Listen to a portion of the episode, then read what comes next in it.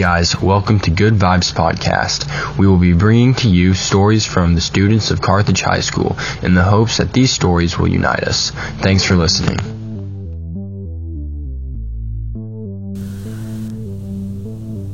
My name is Rory Brownfield, and I will be talking about the time I visited my great grandpa down in Texas. Memories are a lovely thing. Everyone has unique memories of events, places, or things they loved as a kid. When we miss or want to relive these experiences, it's called nostalgia. Whether it's about a cool Christmas toy we loved or a fun vacation we enjoyed, we all feel nostalgia. We can also feel it for a loved one who we don't get to see anymore. An example of this is my great grandpa. I can still remember one summer when my family and I visited him in Texas. I can vividly remember walking into his house.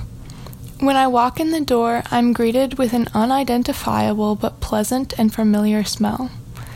I can see the tall dining room table on one side and a beautiful piano made of dark, glossy wood on the other.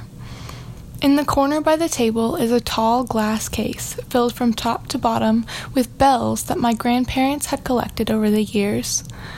There were small bells made of thin metal and large translucent bells made of glass.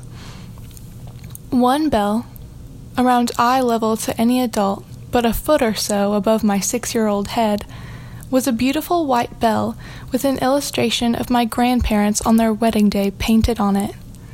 Their house had a lot of cool things in it like that. On the piano on the other side of the room sat two clocks. One was tall and skinny, and the other was short and rounded, but both had a plastic, dome shaped glass case over it. I used to think they were made of real gold. Above the piano, two gray, straight faced busts hung on the wall.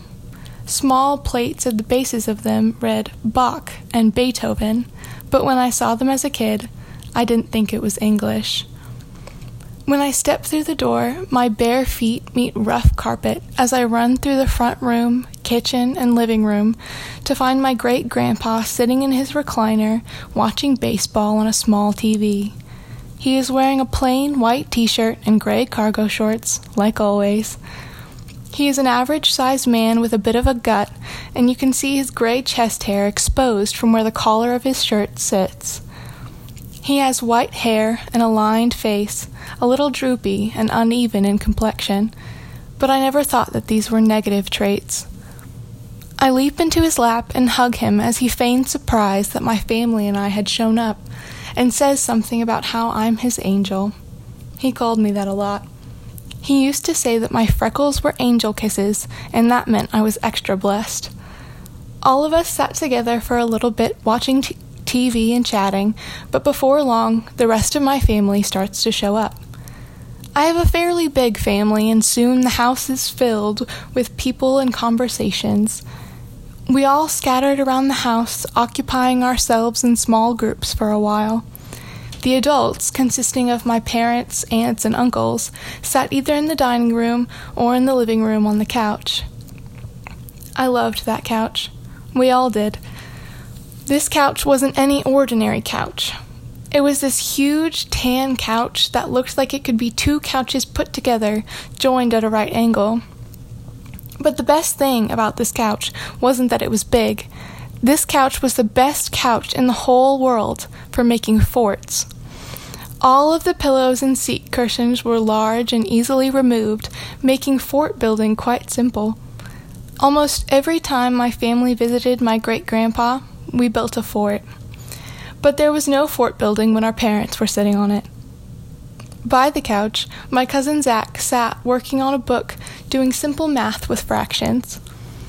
My cousin Abby sat on the floor of the room looking through an old box of my great grandma's jewelry. I wandered around, stopping by everyone to see what they were doing and sit with them for a while, but ended up watching baseball with my great grandpa until the adults started rounding up the kids. It was time to swim. After we had all gotten our swimsuits on, we were herded out the sliding glass door to the backyard.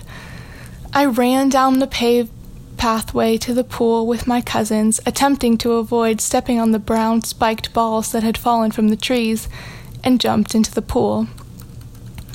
I can remember the warm yellow glow of sunlight pouring through the trees and resting on the path. I can remember the feeling of the cool water on my skin on that hot summer day. I can remember seeing my whole family from the pool when I came back to the surface. But most of all, I remember how happy I was to be having so much fun with them. We played in the pool for hours on end until we were completely exhausted.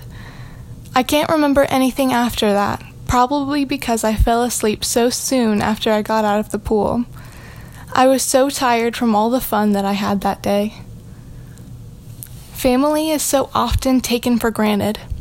Every now and then, when I remember all the fun times I had when I went down to Texas to see my great grandpa, I'll miss him and wish I had more time with him.